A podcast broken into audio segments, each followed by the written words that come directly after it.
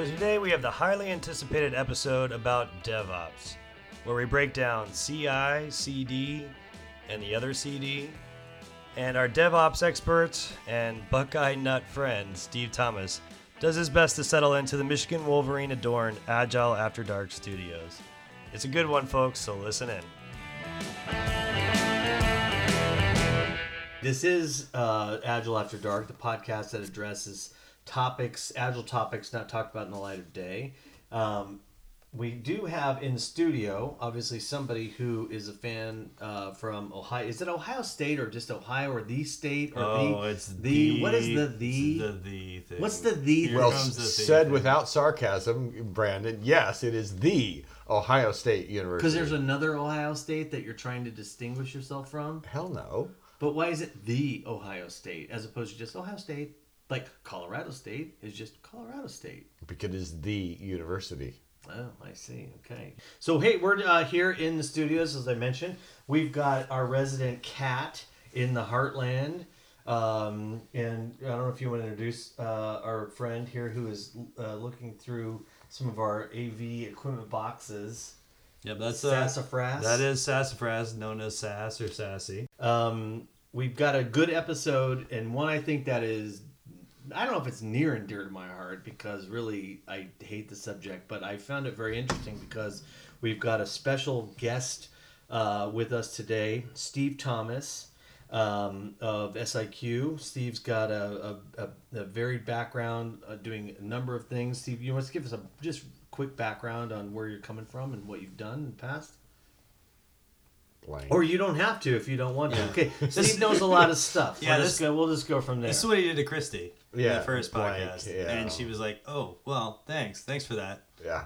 This is the, this is the host. This is the guy I, I promoted to host. Steve, Right. Steve's a guy who has glasses and has a lot of experience, and he's going to hopefully say something interesting. Right. So, Is that a good intro, Steve? Uh, whatever you He has want. very. By the way, have you ever noticed how charming his blue or his blue green eyes are, Brandon? I mean, that's I never noticed that until just now. It's very. Yeah, we're related because I have blue eyes as Wow, well. okay. So that's the you I'm- didn't hear I've never whole heard that they were bluish green, but. I'm just. I'm. I'm smitten right now. Okay. Can't even say. Oh, yeah, no.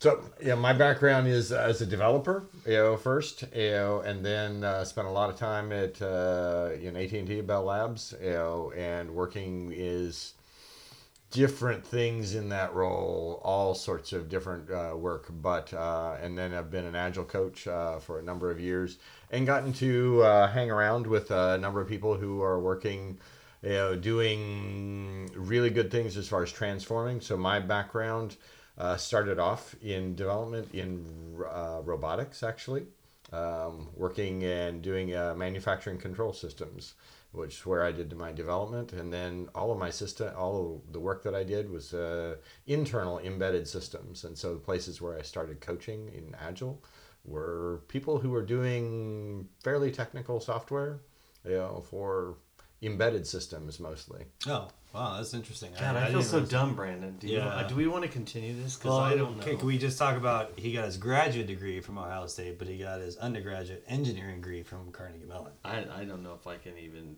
even keep up at this point. Yeah. point. But uh, speaking of Carnegie Mellon, because it's p- towards Pennsylvania, we have to kind of uh, give props out to, to what we're drinking today. So, uh, where I went to college was in Boston, and I'm drinking a Samuel Adam, Samuel Adams Coffee Black Lager, which is just very tasty. But I think it's actually going to last the whole podcast because it's not something you want to drink too quickly. Are they are they a sponsor, Brandon? No, no, Oh, we're no, working not on sponsor. that. We're Okay. working on that. We're We're, working working on on that. that. You know, I got I got some local ties. All right. So so Steve, how are you doing? Are you I, I've got a uh, Two Brothers uh, Domaine DuPage. Uh, it's their French country ale, which is very tasty. Um, I've, in the heartland here, I've kind of fallen in love with that one. Yep, we kind of had it left over from the last podcast, and I- Steve's a big fan. Actually, the reason I was drinking it last time because Steve recommended it. and I'm just drinking bourbon as usual. So boring. this episode titled "CI CD," you think you're better than me? Um, let's be honest. DevOps. That term is used at least ten times a day, and I'm not sure anybody knows exactly what it means. And so today we're going to dive into challenging you again as the concept of Agile After Dark on what concepts, constructs, and prejudices you have about CI, CD, and DevOps, and what we're going to talk about delving into that. Yeah, and as we get into that, I think it's important to know that in a recent uh, survey, uh, 2016 Puppet survey, of about uh, over 4,500 IT professionals, IT, departments with a strong DevOps workflow deployed software 200 times more frequently than low performing IT departments. So I think this is a really important topic, but it's as as Greg said, DevOps is seen as you read that sort of stuff from the survey and you think, okay, it's important, but what is it really? And that's kind of what I think we, we want to get into at the beginning of this with you, Steve. Well, and you know, I'll, I'll tell you, Steve, in my experience, even at a startup, and we've made this this comment before, it's easy for a startup to use Agile. Even in startups, nobody wants to do automated testing. The developers fight it. They don't want to do it eh, because it's not creative. It's not the kind of work they want to do, and you suffer every time if you don't make the commitment to do it up front. And even in the last startup I was at, which is a security company, they still fought it, even though obviously, you know, financial services industry, you know, there are regulations that you have to do it.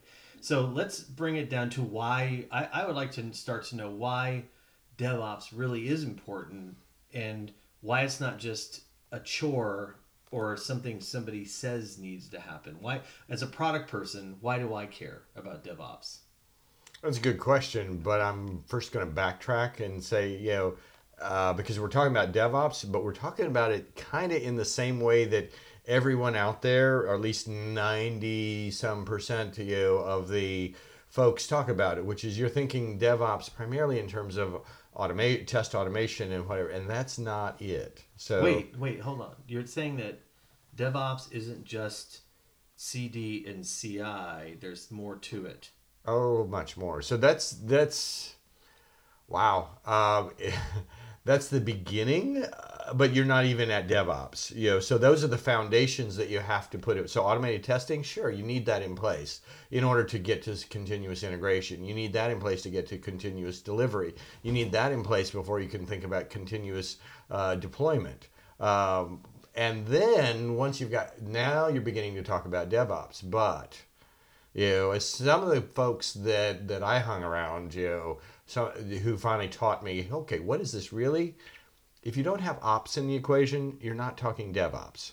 So until ops is in part of the mix, you're talking about something else. You're talking about continuous integration or something before that. Yeah, and I think what we've seen is, or what I've heard at least, without being nearly the expert that you are in this, is that you know, kind of DevOps focuses more on the culture where CI/CD focuses on the processes and tools necessary to help teams adapt to a culture of continuing everything. Well, that's that's partially true. Certainly, the the DevOps folks, when they have done like some of their conferences, DevOps days and stuff like that, they have begun to recognize and they emphasize them the cultural aspects because those guys, they're. I mean, you think developers are geeks the ops people they're really geeks and they're into their tools and so they'll be talking about you know puppet and chef and nexus and you know the gitlabs and jenkins and all of these tools and they want to geek out on all of those tools and they've had to rein themselves back to say you know those in the leader leading that to say hey it's more about the the culture shift. So, Steve, what I'm hearing you say, which I think is typical in any development scenario, it's not a battle about frameworks, languages. It's more of a cultural shift, is what you're saying, right? It's not about the tools. It's not about the right. frameworks. It's about a mind shift. Is that right? And is that why people like me who care about product more and delivery more should care about this? Oh my gosh, the people who who really care about product, you know, and delivery, those are the people who are once they understand it, they're fantastic fans of it because it's all about how do I get the new product changes into my customers' hands faster um, and in uh, with higher quality and better, which is a big thing we'll get into. It's like here's everyone's thinking, oh wait a minute, if I release faster, I'm going to deliver crap out there, you know. But no, it's it's about getting it into your customers' hands faster, getting the feedback from your customers in a much faster way. So that's But to, in order to do that, there is a huge aspect of tooling, um, as well as the organizational structure about how do we get all of these, my dev people and my ops people working together. And so let me so let me just say this. So in order to be agile, and let's put that into quotes, right? This is a, this is a visual podcast. There's a there's a Quotes. I'm just Yeah, that's why I made sure I mentioned that. You really can't be agile unless you are incrementally delivering, and therefore this this is really a requirement if you really want to call yourself agile and not just you know there's teams that are doing sprints every two weeks this is a key component of that and i'm sure Brandon we're going to go into that more in depth but i think that's a critical piece because this is a burden nobody wants to do it Right. nobody understands how important it is but we need to explore why that's important Yeah, and I think would be a good step towards that to, to kind of echo what Steve's saying is kind of step, taking a step back from the DevOps thing because that is just a behemoth that we will we will get through through this podcast. But I wonder, in terms of kind of taking us through the steps of CI, Right. CD, and then thinking in terms of people like Greg, the annoying product people, where they're saying, "Where am I getting value?" You know, and kind of you know whether it's speaking to canary testing or How much you know, does it bl- cost? blue green deployment, you know things like that. It's, it, but is it really the cost versus the It's a value? cost. It is a cost, but also the value in terms of getting where you need to You be. You say So- quality. I don't even know what that means. What so what? The developers are supposed to do their job. Why do I care? They're, I'm, I'm, I'm assuming if I if you signed up for this amount of work and I'm paying for it, I assume that you're giving me quality. So wh- uh, why do I care about all this? You, you're going to care about it if you want fast feedback. If you want to be able to know, all right, is this a. So if you're a real product person and you're saying, all right, I'm talking to real customers, challenge. as opposed to. I mean, there's so many in large corporations, so many you know that are intermediates, you know, and when uh, the company, the large company I was in, hey, it was we we counted and it was um, four layers of people within the organization. So our de- developers, they could not even. It was four layers they had to get through to talk to someone from the customer side, and they weren't even the users of our equipment. You know, so it was just you know, it, it was mind blowing. You know, anyway, the real product person. I got lost on my tangent. No, no. Yeah. Oh, Steve's rants. Ooh, we, a new bit. We got a new bit. We got the rants. So a real product person who's saying, "Hey, I'm in touch with the customer," they're going to want fast feedback of, "Oh, okay, we're going to change. We, we want to deploy this. Is that going to work or not? Is that going to be helpful in driving more sales, in being better for the customer?" That you want to be able to ha- put it in production in a limited fashion that's not going to do too much damage to your brand. You know, test it, validate it, get it out there, know whether it's causing damage, you know, whether it's, you know, whether you put out a new change and guess what, you know, 20% of my transactions fail. Also, you're going to want to know that stuff, but you want to get the changes out soon so that you can beat your competition. So eh, let me uh, put it. So I think I hear what you're saying, and again, from the the crazy product person perspective, Here comes Greg's rants. you you essentially everybody agrees yes you want to get product to market faster so you can get feedback but you you don't want to be getting feedback on defects you want to get feedback on quality products so that you can you can essentially design or redesign or respond from a product perspective Right. not just solving defects right? Your customer shouldn't be your defect you know team. Customer is tester, you know, yeah, hey, which but but but I think a lot of people thinks that that's you know it's like oh well de- devs just do their thing they kick it over the wall and the quality factor Right, And right. Quality is not testers quality the team owns quality. Right. and DevOps is part of the quality right and so you want to make sure that when it does go to the customer it's gone through enough rigorous um, quality control let's call it or quality assurance with I mean Yeah, you want to have a lot uh, of testing. you- there's so that you're getting good feedback, not just defects. Yeah, and I think there's some of the advancement that I've heard of and kind of seen in the CI CD and to a certain level of DevOps, which is I mentioned earlier, kind of the canary testing, Yeah. Right? Which Mm-hmm. is correct me if I'm wrong, Steve, but as I understand it, is you can release things to a very small Absolutely. population of your consumers and say and see Early adopters. early. right? Well, it does wh- whoever you want to target, right? Right. It depends on how you're how you're structuring it. You can release to. Let me just you know if if I'm a ser- doing software as a service, I can release to a random selection of you know one percent of my population, and it might be for if you're using my service, it might be one transaction of yours out of three. You know if my if my software as a service is structured in a way that you're like all right if something goes wrong or whatever you know, hey it'll just you know the the system itself will recover or whatever you can do that sort of canary testing it could be you're selecting okay here's the population that I want to test with or it could be a random selection and that's the power of some of these tools in a real DevOps environment is they have the tooling to be able to select who do I want to test it.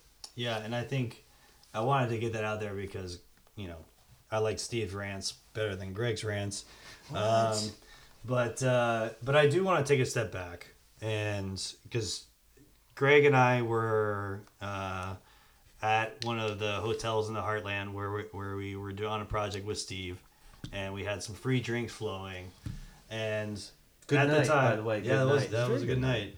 And Steve basically broke down the CI, CD, and CD, CD. Yeah. right? And if you could kind of like take our listeners through because we have different, I think, levels of listeners of the seven people that listen to our podcast. Okay.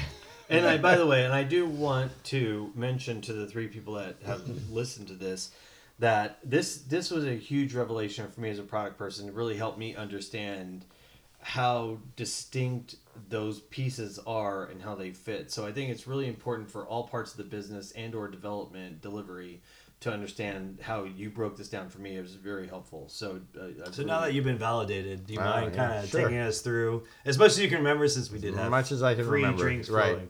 Yes, that was a good night. Yeah. So right. So you know, I remember one of your questions was okay. What's the difference between CI and CD? And I said, well, which CD are you talking about? Mm-hmm. Because that's one of the first. You know, I said continuous delivery or continuous deployment, and you're like, I don't know, because what's that the was me. difference? That was me. I said that. But Yeah, a lot of makers flowing on that. Right. So you need conti- you need continuous integration, and that's the starting point. You know, okay. And when you mentioned earlier, you know, agile teams, you're right. You cannot be doing you cannot be a real agile team and not have some level of automated testing going on and continuous integration. And that's just that's table stakes. That's just getting in the door, but you're not anywhere close to DevOps. You know, that's just all right. I've I can do when I complete my code, I can uh, yeah, I check it in and it automatically builds it and runs it through some sanity testing, runs it through some unit testing. Now, once I develop my automated test suite to a sufficient level, then uh, you know taking it through uh, let me see sanity testing and uh, some of the basic unit testing and functional testing and then i'm going to say all right let me go take the next step i'm going to have a pipeline to run it through say Wait, ho- hold on. I, I'm not confused. Like what? I, like so, all this has become spaghetti. So all development teams want is automated testing, unit testing, automated testing. Like what? What's why do they need more than that? I don't get it. Well, I think Steve and I have worked together with some teams, and there's the testing pyramid. yeah So can you take exactly us kind of through that? Some people that may not understand what that is. well and the things that are part of that testing pyramid but you're, you are vary but yes there's the whole notion of uh, you're gonna have to fill in what are the layers here Yeah, I can't remember, but basically, it's the idea of um, it's this v This yeah, is a very V informative versus podcast. yeah, V versus like the actual pyramid, right? Right. So a lot of the the teams they kind of have the V, Right. where it's kind of like they're starting doing some of the Yeah, that's right. Unit I- now I remember. testing. It's requirements and then design, and then so you're going down the curve to this V, and then the testing is going back up again. Right. So at the at the at the bottom of this, you know. Uh, the bottom of this pyramid, okay, we're doing unit level testing, and then we're going to go up to some functional level testing, and then we're going to move from there up to integration. As this my the component that I've just completed, you know this uh, whether it's a class or this component, whatever it is, as it integrates with all of the other pieces. Yeah, and it just gets more complex Right. as it goes up. And so the more testing, it's more man hours, if you will, right? Right. To do the manual testing. Well, is it? But is it manual testing or is it automated testing? No, no, that's that's, That's why the revert. sad part is that in many of the current organizations, many of those layers are manual testing. And when it's manual testing, the best you can do is hit a few test cases that in in a microscopic segment of the population are selected on a scientific basis, but on the vast majority of uh, organizations are selected based on a, oh, here's what some quote expert tester thinks is the right thing to test. Um, but So let's let me just let's point that out. Is that that is then a failure in the design of of DevOps? Is that manual testing piece because it costs a lot of money. They're probably just hired guns that don't know anything about what the intent is of the software. So Product if guy. I'm a product guy, Product guy. I'm like, All about why the are you hiring those guys? so many money. spending money when I could have experts writing automated tests to and then hire good quality people to Right. do edge cases or you know outliers to really test what we would care about. Right, right. You're you're exactly right, and that's where so many organizations get penny wise and you know pound you know really uh, stupid, you know because they're thinking, all right, well, but my manual testers, I can hire you know I can hire stupid monkeys, you know, t- pounding on a keyboard, much cheaper than I can hire you know someone who because the skills to do automated testing to both a know my product know the right test cases to build and then automate those i mean that is a that's an advanced software development skill So do you think that's a, a an issue in the industry? Is that Oh, we don't and we don't think about quality as a part of the team owns quality as a, as an overall strategy, Right. which is just we're gonna hire a bunch of people that can do again click buttons, but it doesn't. we need to do it. We need to do it faster. So therefore, we need more people to do the inverted right pyramid versus let's have the unit testing part at the bottom, right and then all of the things that we're doing above that is mostly automated. Right, right. You want it to be mostly automated, you know, and the so there's there's di- different layers of it. There's the, comp- the integration testing, then there's going to be system testing. Then you know before you get to continuous deployment, you're also talking about my security testing. So there's in many organizations it will after the team. So and I'm going to go backwards a little bit. When you mentioned about these manual testers, that's actually fully opposed to agile because how can you have manual testers inside of an, a small agile team? You just don't have enough staff for that. Enough you, you, you would be that's why they have those manual testers. They're a whole separate team because that's what it takes with that many bodies, that many hands. And we've talked about it, Steve, before, and the kind of experience we've had teams working together Oh, is the whole full slice, Right. Versus, okay, I'm doing this development work as a story, and then I'm going to pass it off to do the you know the tester as a story, which makes sense when you have to do all of that manual testing on all of that work that you're doing as a developer. And if you're going to fit it into two weeks, one week, or as we've had experience even less than that, uh, that's almost impossible. And, and and that's that's the learning curve in terms of and uh, to your point where having a higher level tester in terms of experience, I will say with some of the stuff that Steve and I have worked in in the past is that if you work with a manual tester and have someone that's kind of like a, whether it's a tech coach or something like that that's able to kind of show them some of the ways of automation they get it. Mm-hmm.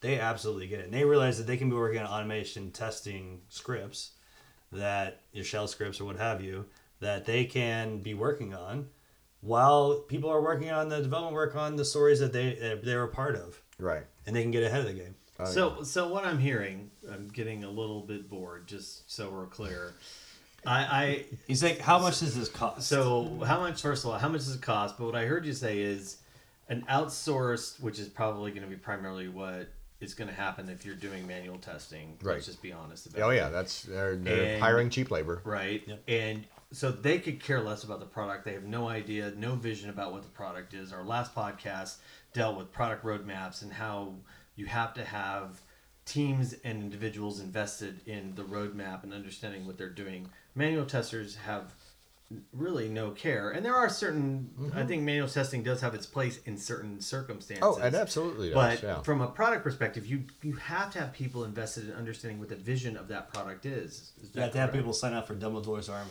Just another HP reference. Oh my god, he's bringing back the whole Harry Potter thing. It never will end.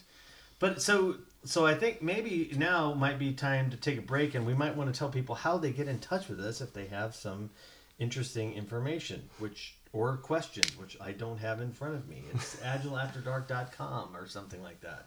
Is it really that hard? I don't know.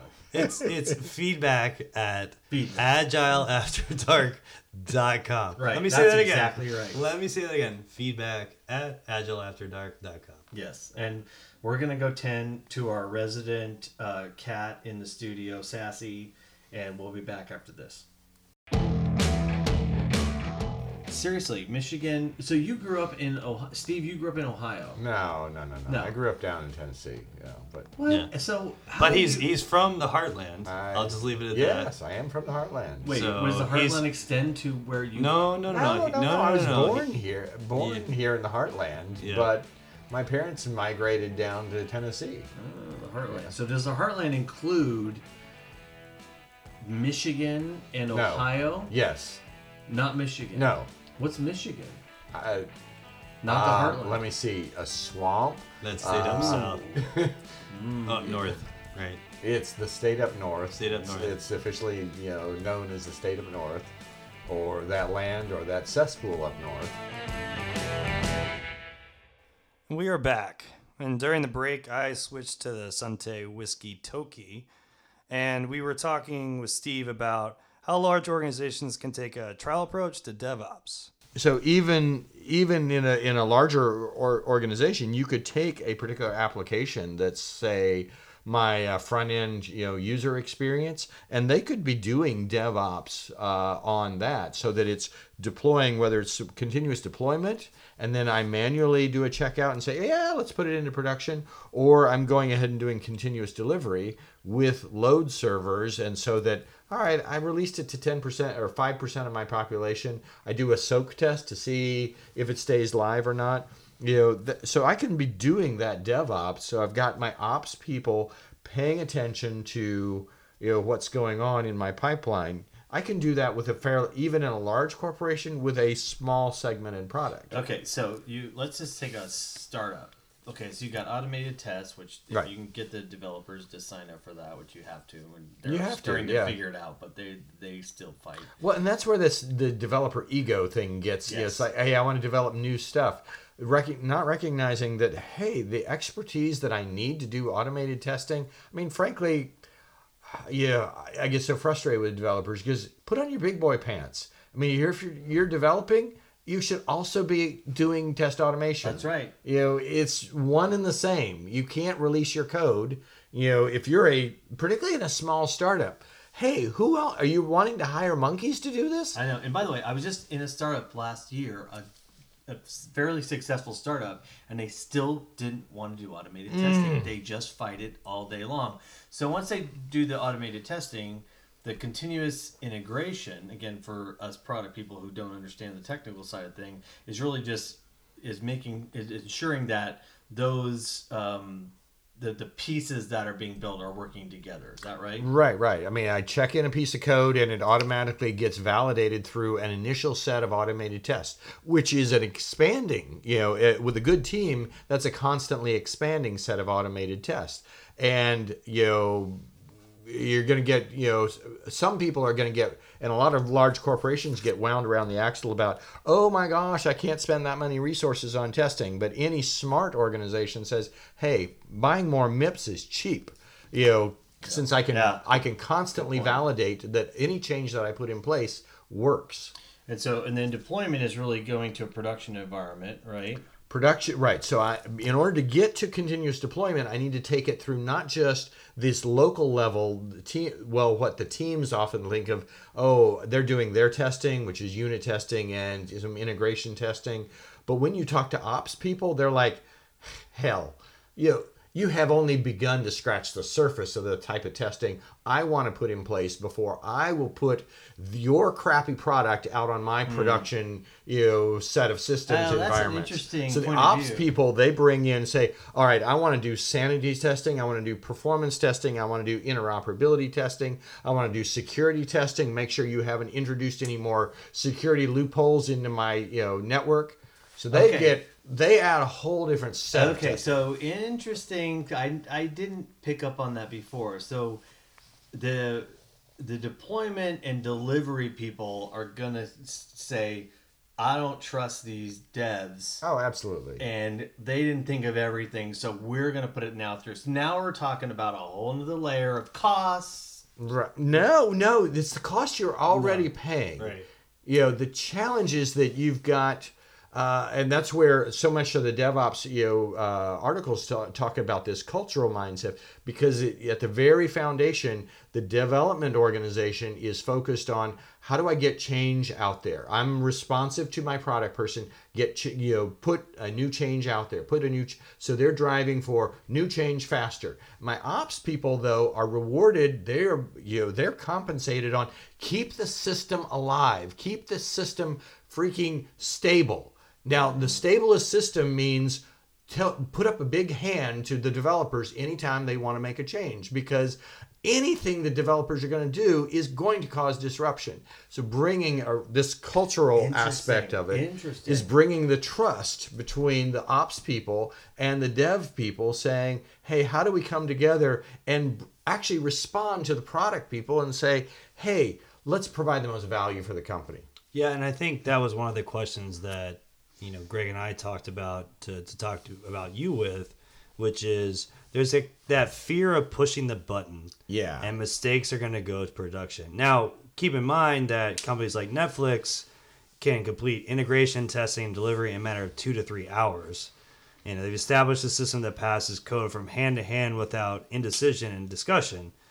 It's not 100% automated because that's basically almost impossible. But they're small. co- They're doing small changes. If you're doing a big release at a financial services company, you're not going to have that flexibility. I mean, right? I mean, there are so many more gates you have to go through from security to Regulation. regulation, all that stuff. Is the that regu- right or not? The regulation is a red herring. You know, um, Man, Steve is he's on fire. He's like, yeah, you know, there are so many things, but it has totally to do with batch size. So when my change is big, then yeah, it's got to go through all of these gates, and I'm gonna, tr- I'm not gonna trust it, and it's like, but the reason that I have to go through all of those gates is only because it's a big, it's a big set of changes.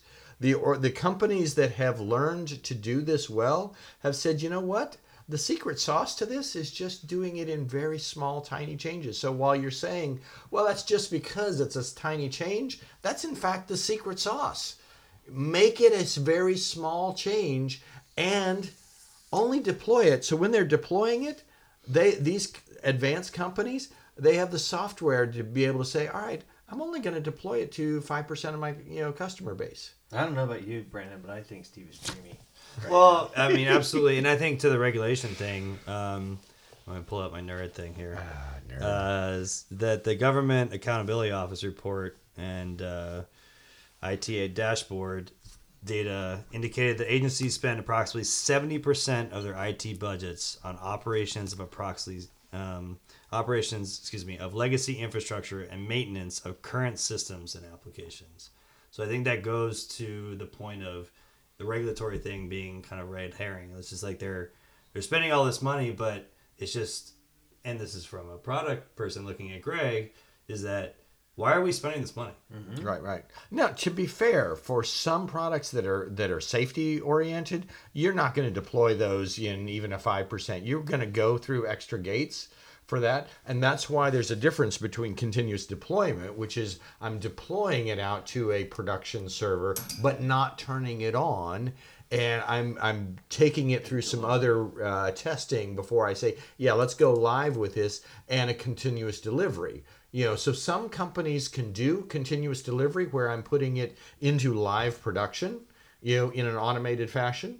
But uh, many other companies are going to, all right, I can take it through all of these types of testing, put it into deployment. And there's a whole separate uh, science of how you know how do I deploy it to a production environment and not have it live. But that's where they want to be able to those systems you know get the same inputs that the live system is getting. We did this in telecom. You know, we you know in telecom we need you know five nine six nine reliability. You don't put crappy software out there and expect you know because we've only got I mean, six nine reliability. We've only got for any given piece of equipment six minutes of downtime a year. That's not much. So you want a system that's going to be you know uh, in production like that's receiving the same inputs from production generating the outputs but they're not real Right. so that you can basically shadow. So there's a your safeguard production. there. Yeah. Right. So So some systems are going to definitely do that. So we've gone through deployment, delivery, and again, maybe delivery isn't best for all situations, especially as it relates to, you know, specific products. And now let so now are we at this weird line where we're not talking about a C word and we're going up to the the D words, We're the finally- DevOps? Are yes. we finally a DevOps? So now? it's not a p word, so we can get Not into it. P word. We're not we're we're not continuous or or anything like that. We're now at a dev Right. ops. Once once you've gotten to continuous deployment or continuous delivery, you've finally gotten to the place where you can introduce ops people, and that again, that's the cr- that's the the critical piece. If you're talking DevOps, f- when you know when you're you know, talking to any one of these you know, 90% of the people who say, "Oh yeah, we're doing DevOps," uh, do you have ops involved? No, then you're not talking DevOps. Once you've got continuous deployment or continuous delivery, you can finally involve ops in the equation. Do we like ops people? I, I, I like. I'm Oh, just I saying. love ops oh, people. I just feel bad. I like Most- it sounds like money falling from the sky. ops. What do they do? I don't know what they do. What do they do? Why do I care? Why should I love them? Oh, you try it. They do get persecuted yeah, on on the budget side. It's like, you know, hey, new functionality. They don't. They're not. They keep your system alive and running. Um, and so, all the revenue that you're currently getting is because ops is keeping stuff alive and running. Um, so if ops doesn't work, oh my God, everyone notices. When ops does work, nobody notices. Okay, Steve just got red in the face about ops. Okay, so just let, he feels obviously very passionate about the ops people, and he's changing my mind about it. I've had some some good friends who are ops. Now, as a developer from background, yeah, and I know most developers are like, you know, there's been this constant friction between development side and ops Yep. side, and so, hey, hey they're ju- developers look at ops as you're just a thorn in my side. You just put up the hand. You say no. You found all these reasons why we can't do it. That's what DevOps is about: is Well- bringing the two together. That's exactly what I was going to ask. Like, it, it, naturally, we were we started this whole podcast about DevOps is this hot new word and so Right. forth, but there had to be a reason.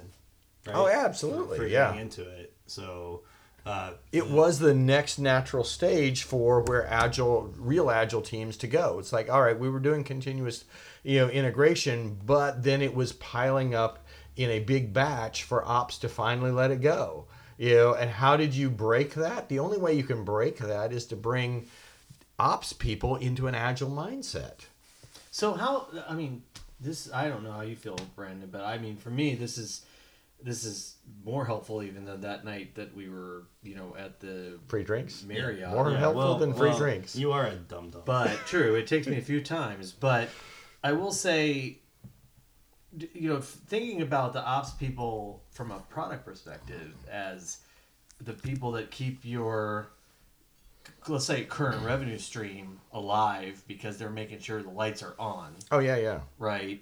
And the contention between the people who are trying to innovate in quotes or whatever the devs which we want them to be that way. We want them to do innovative things. We want them to break things. There is you know an interesting contention between those two which you're bringing up which i never knew that before. And so as a person who may be managing a business how how can you help bridge that gap? And then we're gonna get to Nirvana, which we haven't even got to. We haven't got even- to I'm Nirvana getting yet. excited about it. I don't know about you. I know that Sassy here in the uh, studio is getting excited about it. She's trembling. But but how do you bridge the gap to get those two? Because it's almost like business and technology. We always have that issue, right? Right, in right. An agile thing. This seems to me like a similar pattern. Oh, it is. It is. And so that's where, you know, because you're right. Agile brought business and, and development together. Um, one of the reason to merge the two words, dev and ops, you know, develop DevOps, it was this, you know, symbol of, hey, these got to, they've got to live together. Instead of being pulling from two different sides, put the two of them together, DevOps, oh, which everyone, of course, co-opted because they love the term, but mm-hmm. even though they have no clue, but that goes back to where we were at the beginning. right. So, what if they're in the same team, saying, "Okay, our shared goal is to deliver more value quickly to our end customers," we can share that goal. You know, which is you know, I mean, devs had their own goal of, you know, just push stuff out. Ops had, I want to keep the system stable, you know, so that I can keep it up. Yeah. You know, if we together, real, uh, you know, have this shared goal of, of releasing more value quickly, that's where we bring them together, and that's what DevOps you know, started with. And it's kind of interesting to me thinking of kind of the natural progression of this, which is Agile came along and said, you know, let's break things down smaller, let's do full slices, and you can be as agile as you want to be, but then if you don't have CI, you can only go so far. You push up against the wall. And then once you kind of break that barrier of the CI, then it's the two CDs Mm-hmm. right? Yes. To a certain extent. And then there was the ops. That was kind of that that barrier that all of them felt. It's kind of what I've I've based on what you were saying now, I really do feel that it's kind of been the barriers that have been broken as we've learned from iterative development, from you know developing teams that are more agile, that are doing more iterations at smaller cadences. That that's the stuff that we're running into. Um, I, I think it's just a very interesting natural progression of we're kind of continuing to push against the wall. But I don't know about you, Brandon. But I, I and I don't know if this is just based on how you've kind of positioned this, Steve. But the CDs after we get through automated testing and continuous integration, the CDs versus the ops, the dev ops. I, I think that's a. I I don't think people think of it that way.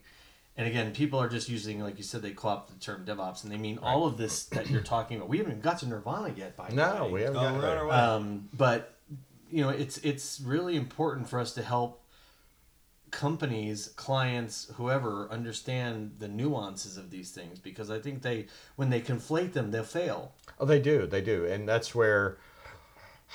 Uh, with any given client, I have to uh, probably stop myself, you know, a couple of times when they'll they'll mention the term DevOps one too many times, and I'll go on a rant, you know, and say, "All right, are we involving ops? No. All right, then please stop because what you're talking about is continuous integration.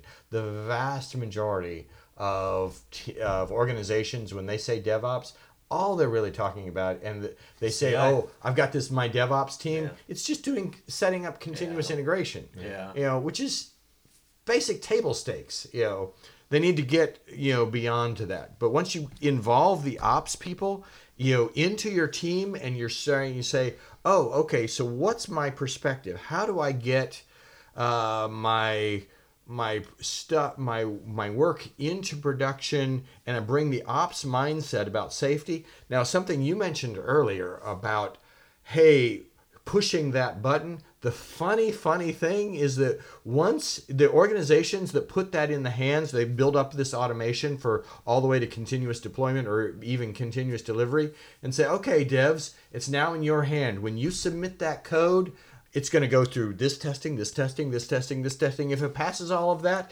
then guess what? It's going to go live in production. While the devs have been pushing for, oh my God, ops is such a pain. You know, they hold things up. Once the, the button is in their hands instead of ops, oh my gosh, they get so Ah, much more conservative about, Interesting. hey, wait a minute, let me double check. Am I sure about that? Ah, so then pushing the That's button, pushing the button, the the reality of that, the weight Yeah. So that kind of brings us back around as opposed to being technically nerdy about this stuff to an agile concept, right? Which is Right. everybody has a stake, everybody has the uh, responsibility for delivery, Right. right? And so I think putting having devs be responsible, not just and remember back in the old days, it was well, I'm just gonna just do code and QA people just like find my shitty code. Bet sorry, No, you're good. You're good. city code, and then I kick they'll kick it back to me if it's bad. It, Right. That was the first battle, which Yeah. is no, you're not. You're supposed to deliver good code.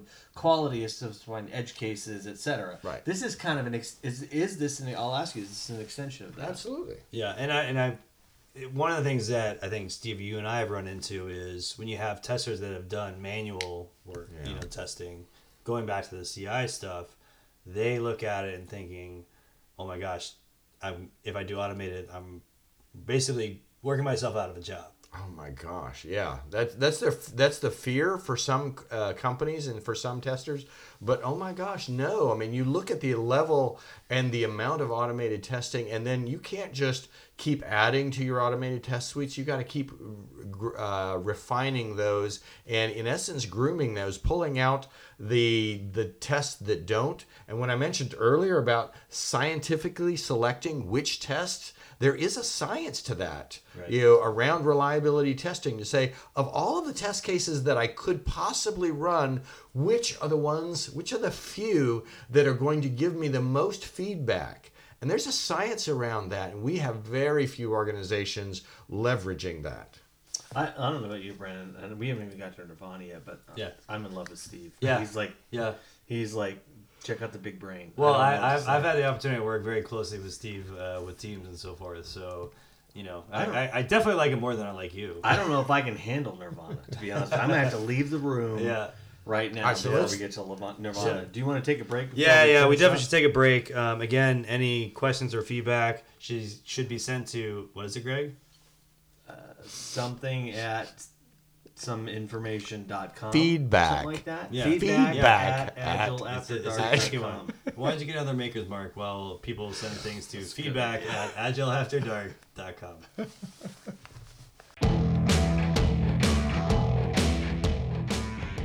The Agile After Dark studios have a lot of Michigan gear in them. Do, what- I mean, how does that make you feel being an Ohio fan? uh, nauseous So all I need to tell you, Greg, is just say OH. io There you go. Yeah, I have no Yeah. idea what that means. I cannot fine. believe I Wait, wait, wait, participated wait, in that. wait. I was trying to Wait. have Greg do it. what do you mean you don't understand what that means it's only four letters how can you not get it Because I just don't pay. I'm from Colorado. We have a lot of letters in our n- name of our state. Yeah, no name college. and we can't understand something with four letters okay Yeah. Hey, so here we are on Agile After Dark. We're talking about all of our favorite subject, which is, you know, the whole DevOps thing. I think we've demystified some of it. I think Steve has actually brought up some fairly controversial uh, issues uh, as it relates to de- development and, and operations. And now we are at the point where we are talking about DevOps Nirvana. Now, I, th- I never thought I'd say those words together DevOps and Nirvana together, but I think we're going there. And Oh, yeah. I don't even know what it means. I barely am keeping up with what we've learned so far, which is hugely helpful to me as a product guy. But I think I'll let uh, Brandon kind of kick us off and let's. How, how do we get to Nirvana? Yeah, I mean, I think for me, and and working with Steve in the past, it's there's been a lot of progression in terms of the CI. Let's automate the CD and CD to, to a certain level of the push button, but after that, when we're talking about the ops and stuff, you know how they all integrate. Let's say that all any particular client is okay. We've figured that out. We're in a good space what's the next thing? I, mean, I know there's cloud services. There's kind of a lot of other uh, things that are kind of coming because of honestly technological advances. oh right? sure But right. but I mean, how uh, how realistic? Oh, you say are you know most of you know, some clients are to a point. What what if you could just guess and you don't have your computer in front of you to give me Harry Potter quotes, but like what what how many companies do you really think understand or are at the point where they could actually be at Nirvana or be set up to be at Nirvana? to be at Nirvana, it's very few um, because well, you mentioned the cloud services. So you've got you've you, you you've got this small population that are ready to be cloud. Uh, reside on the cloud, have their production servers on the cloud, you know, and that's that's good, but it's probably a topic for a different podcast because there's a lot of stuff there, you know, as far as you know the um, what is the whale thing, you know, dropper, Yeah, No. dropper. no, not Uh, dropper. Uh, oh shit! What's the name of that? This this is a, a family podcast, Steve. Please refrain from swearing. Uh, it's the whale thing. Anyway, Yeah. You you know what I'm talking about. Yeah. Um, so you know, into looking at you know those uh, both the tools and the technology to do cloud, but cloud is a huge enabler for both dev- continuous development or d- continuous deployment and continuous delivery, um, because that's what enables me to drop as a dev you know, to have my whole pipeline drop something into either a simulated production environment or into real production environment quickly. You know, so that's a huge enabler. Yeah, I mean, like for me, I've worked with infrastructure and mainframe teams, and then literally, if you're asking to do those things that you just talked about, there is a request, whether it be a ticket or anything like that, mm-hmm. that you have to go to the people that are literally on site with the mainframes, and they have to put the switch stuff. They literally have to set that stuff up, in the cloud honestly can be kind of the playground, if you will, oh, as yeah. you said, in terms of, you know, oh, I was going to test this out. Right, right. Yeah, and so in a cloud environment, you know, I can, you know, take my new version of software and create a new instance of my production server and deploy it onto that. You know, in fact, I can cre- have that created instance of my production server, you know, set up through various tools like Puppet and Chef, you know, so it's set up just, you know, all already and I can deploy my product to it, you know, and then I can either have it run in a background mode or run it live, whichever, for a certain segment of my population or for the whole thing. So that's a huge enabler for the kind of the uh, shadowing or the um, you know load balancing where I you know only do a portion of it. Yeah, so I was just gonna say, Steve, but how how many companies, let's say financial services, healthcare, who have legacy systems, how, how many companies have an opportunity to move? And I'm sure I know the trend. I know specifically the trend is moving to cloud. Absolutely. But but you know we're still gonna have companies that are five years, ten years out from getting off of a mainframe. So how do how do those companies deal with this? How do you know? Yeah, the mainframe piece is, is more more challenging, um, but um, even there's there's cloud simulations of mainframes out there. Um, so it's not actually it's more to do with their willingness to move that direction, you know, and saying, do I trust the cloud and so on. Again, different podcast, you know, because yeah, there's a good a, a lot of you know stuff around should I move to the cloud and whatever, but that's a whole different topic. Yeah, I mean, you talked about ops, right? Yeah, In terms of they're keeping the, they're literally keeping the the place running. right. So how does that change for them in a cloud environment? I'm very curious to to get your take on kind of that side of it because it was it was very structured, Oh yeah, right? In terms of a we have a box, we have a thing like we know exactly what's on it, we have load balancing, we have all this stuff, right. right. security things on it and so forth. Like kind of how how does that The, the, correlate to that? the biggest difference for me was when when the cloud folks that I was the cloud ops people that I was working with because I mean I don't have any I, I have very little knowledge of, of myself. I gained it all from working with ops people. And so mm-hmm. that's why earlier you know I have such a huge respect for the ops people for the good ops people. And there's some of them that are just you know busy hands on keyboards. That, that's all true. But there are some ops people that are just out of this world and those are the ones that you want to pay attention to when you start talking about ops, DevOps. And particularly when we next talk about DevOps Nirvana. Those are the people I'm talking about. But for for those people who say, you know, these people have said, Uh, what was the question? Oh, there. Drinking is coming in. There we go. The two brothers is taking effect. Uh, no, it was really more around. You were you were definitely getting there. You were on the path. I know. You were on the I lost it. But it was the, and I think you were you were like right across the finish line.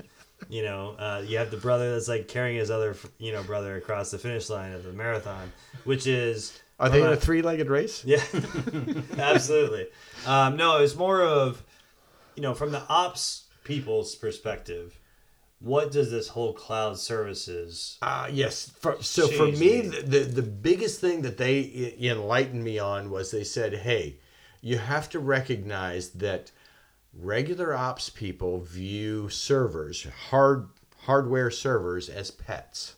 They're pets. They have to be taken what? care of." That's really interesting, and I, I That's totally weird. now that he says that, I freaks me out. totally understand. You have to take care of them. You have to groom them. You have to you pet and coddle them because they're a precious. You need to keep them alive. Oh so the You know, the, and the, so- the, the servers for Agile After Dark is definitely named Sassafras. Well, I was just gonna say I didn't know we were gonna go this after dark. Right. So, so you know, servers in a hardware physical environment, they're pets. You have to. They, they have names.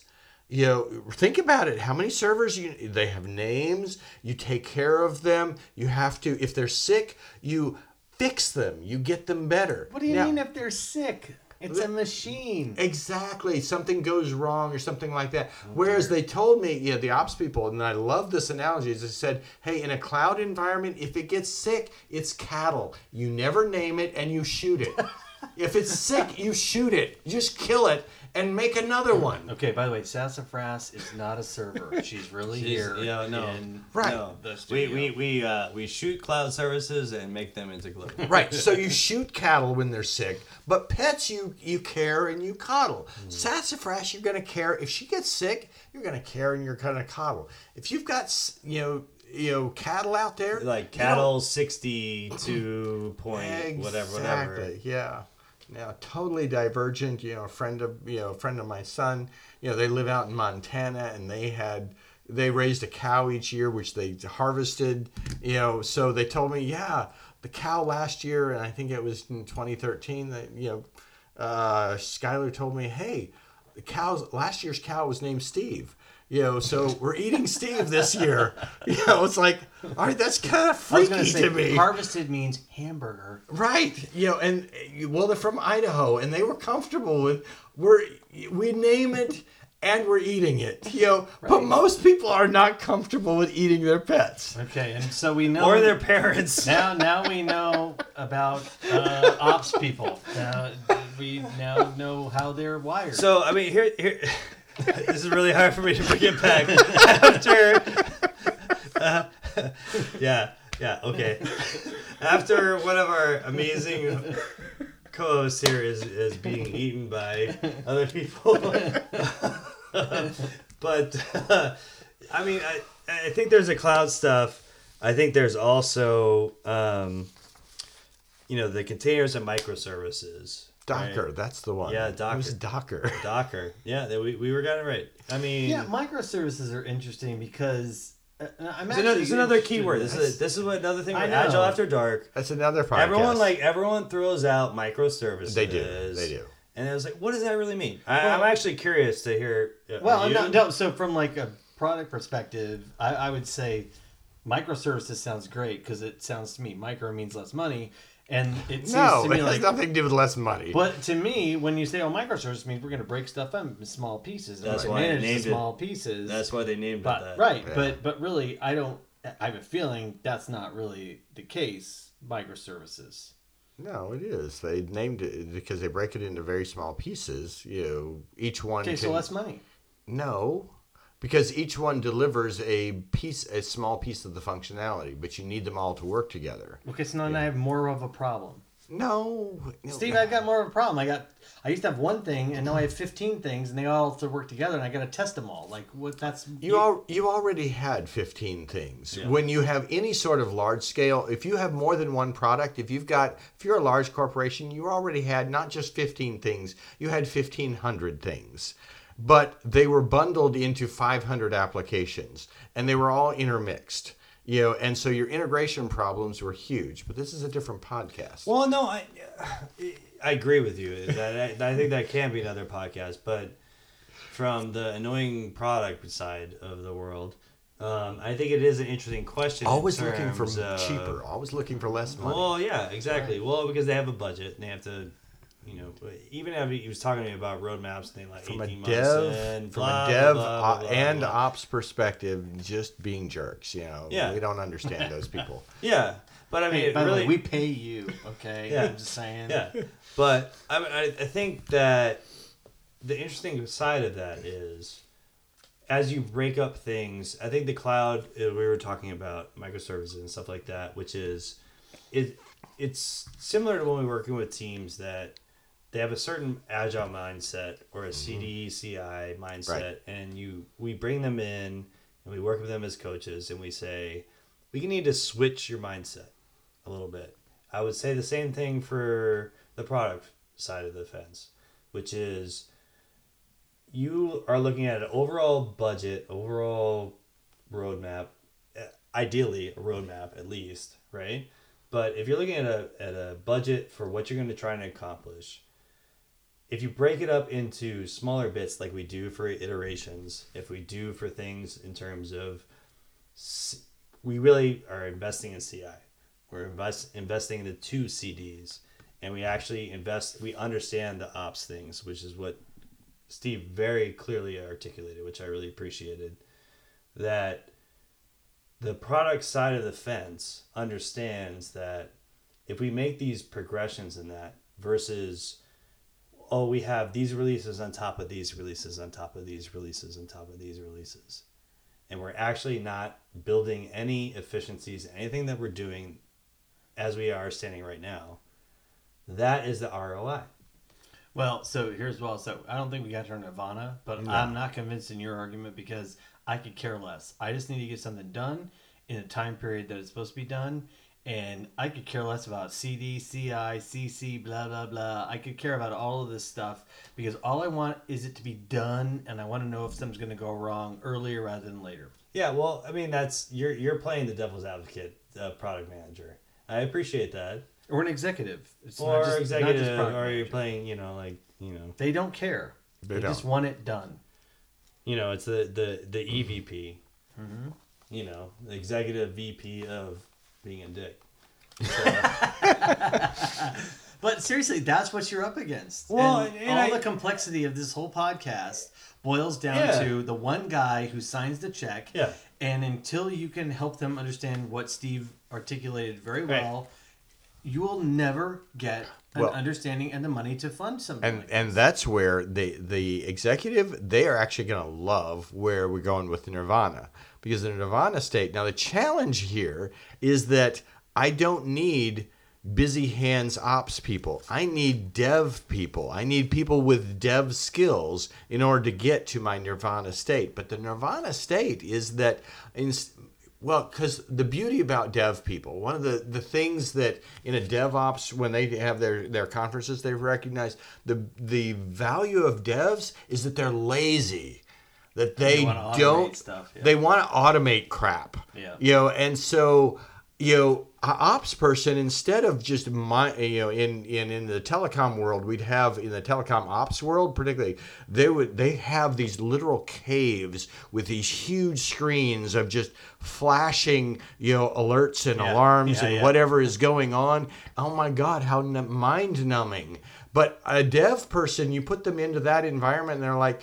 All right, let me. How the hell do I get out of this? Which is the answer is I automate it. Yeah, You know, I'm looking for which patterns are essential, and so that's the key to the nirvana state. Is you bring a development skill into an ops world to say, Yeah. how do I automate and figure out what are the patterns that I look for that recognize my system's broke? Yeah, and I actually have a team that I'm working with right now. Cool. They are a Kanban team, and they do a lot of service work, but they also do some story work. Uh, and they're an infrastructure team, so they're Yep. kind of in the middle. Yep. They're not mainframe, they're not development. They're kind of in the middle. But they're middle. close to ops. They're pretty damn close to ops, right? And they had a really difficult time understand. They have like one guy that does scripts. Oh, they need He several. does, they he need does, multiple. He does shell scripts, right? Nerd alert. and we we we've worked with that team to have a lot of other people take over that but we had them say and agree to that as part of their kanban board in terms of the ready you know uh, their their kanban backlog is that they will as they're working on their work they will identify places where they would say you know what some scripts would help with this Oh yeah. Perfect. Perfect. That's the right mentality to have to say, what is it that I need to do? And so when you start to talk to the real ops people, the people who have to be up 24 7 or who get the uh, weekend calls that say, hey, you know, I don't want you to put this into production because you're not ready to take this, take the call. Those people who say, okay, let me look at the patterns. What what are the signals that tell you when the system and the early indicators? So you know it's easy to find the failure points but the the craft of it is to say okay what's the early sign that the system's about to crash? Yeah. you know okay this page count goes high this memory count. What are those indicators on the servers so that we can tell before the uh, customer ever makes a phone call that hey what you know our our server our system is about to suffer a catastrophic failure that's what nirvana state is you're Yeah. constantly monitoring it's an automation of the monitoring and it's frankly it's close to ai Yeah. they don't ever call it ai Yeah. but f- having a having a master's in computer science and studying you know AI, it's pretty close to AI stuff because it's the pattern matching of what is a what is a good op- what does a good operational system look like from all of its operational you know you look at Splunk and all of its feeds and and these different monitoring things how do you predict when a system is going to go south yeah I had a- Okay, uh, wait a second. Well, I, no, I can't. My head's gonna explode right now. I can't even deal. But Well, I was gonna say this is I, Nirvana, I, ha- it's I fun. had an unbelievable tech coach that was working with working with me on that oh team. my god, I tried to stop it, audience. I tried to stop No, it. no, but they, he basically said as we were we were at the beginning with this team that I was just describing, and they were saying, well, we have this drive where we have these scripts, yeah and we copy the scripts and we do that, and like, but otherwise, I'm basically going on to the servers to make sure, literally going on to the servers, Right. to make sure what has been installed yes is working. Yeah. And my tech coach, he he was he felt bad about it afterwards. I thought it was amazing. He's like, you cannot right click your your way through life. That is not that is not an option. That is not where the world is going. So when we talk about the Nirvana stuff, the right clicking your way through your work, that is not the way that's gonna happen. Yeah, I, I don't even know. I, I, I lost track when we were talking about cucumber or whatever you were talking about. So, and the the, The cat cucumber sa- is a thing. by the way. sassafras. I He know. actually never mentioned I cucumber, know. but it I is know. a thing. it is But here the cat ran out of the room, and that means time to go. Yeah. Well, I, I want to thank Steve. I really, I really appreciate your time uh, walking Greg through all of this. Uh, I think he got a lot out of it, and I hope everyone else did as well.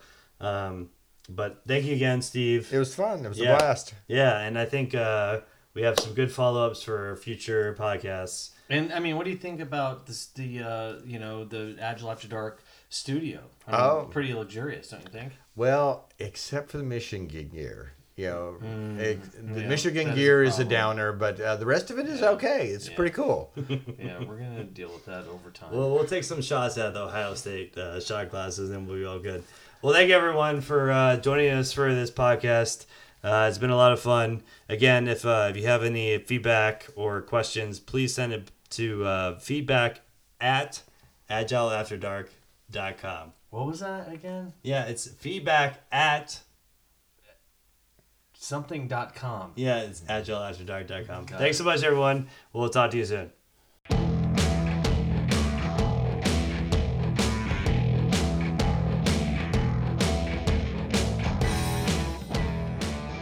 Am I close enough to the mic, Brandon? Just, just to make sure. Jesus Kiss Christ, dude. Well, you, if you're looking at Steve, you, you know, you know what it really Be is. intimate to You know, it really is. I'm just like jealous that he's looking at you more than he's looking at me. That's not the problem.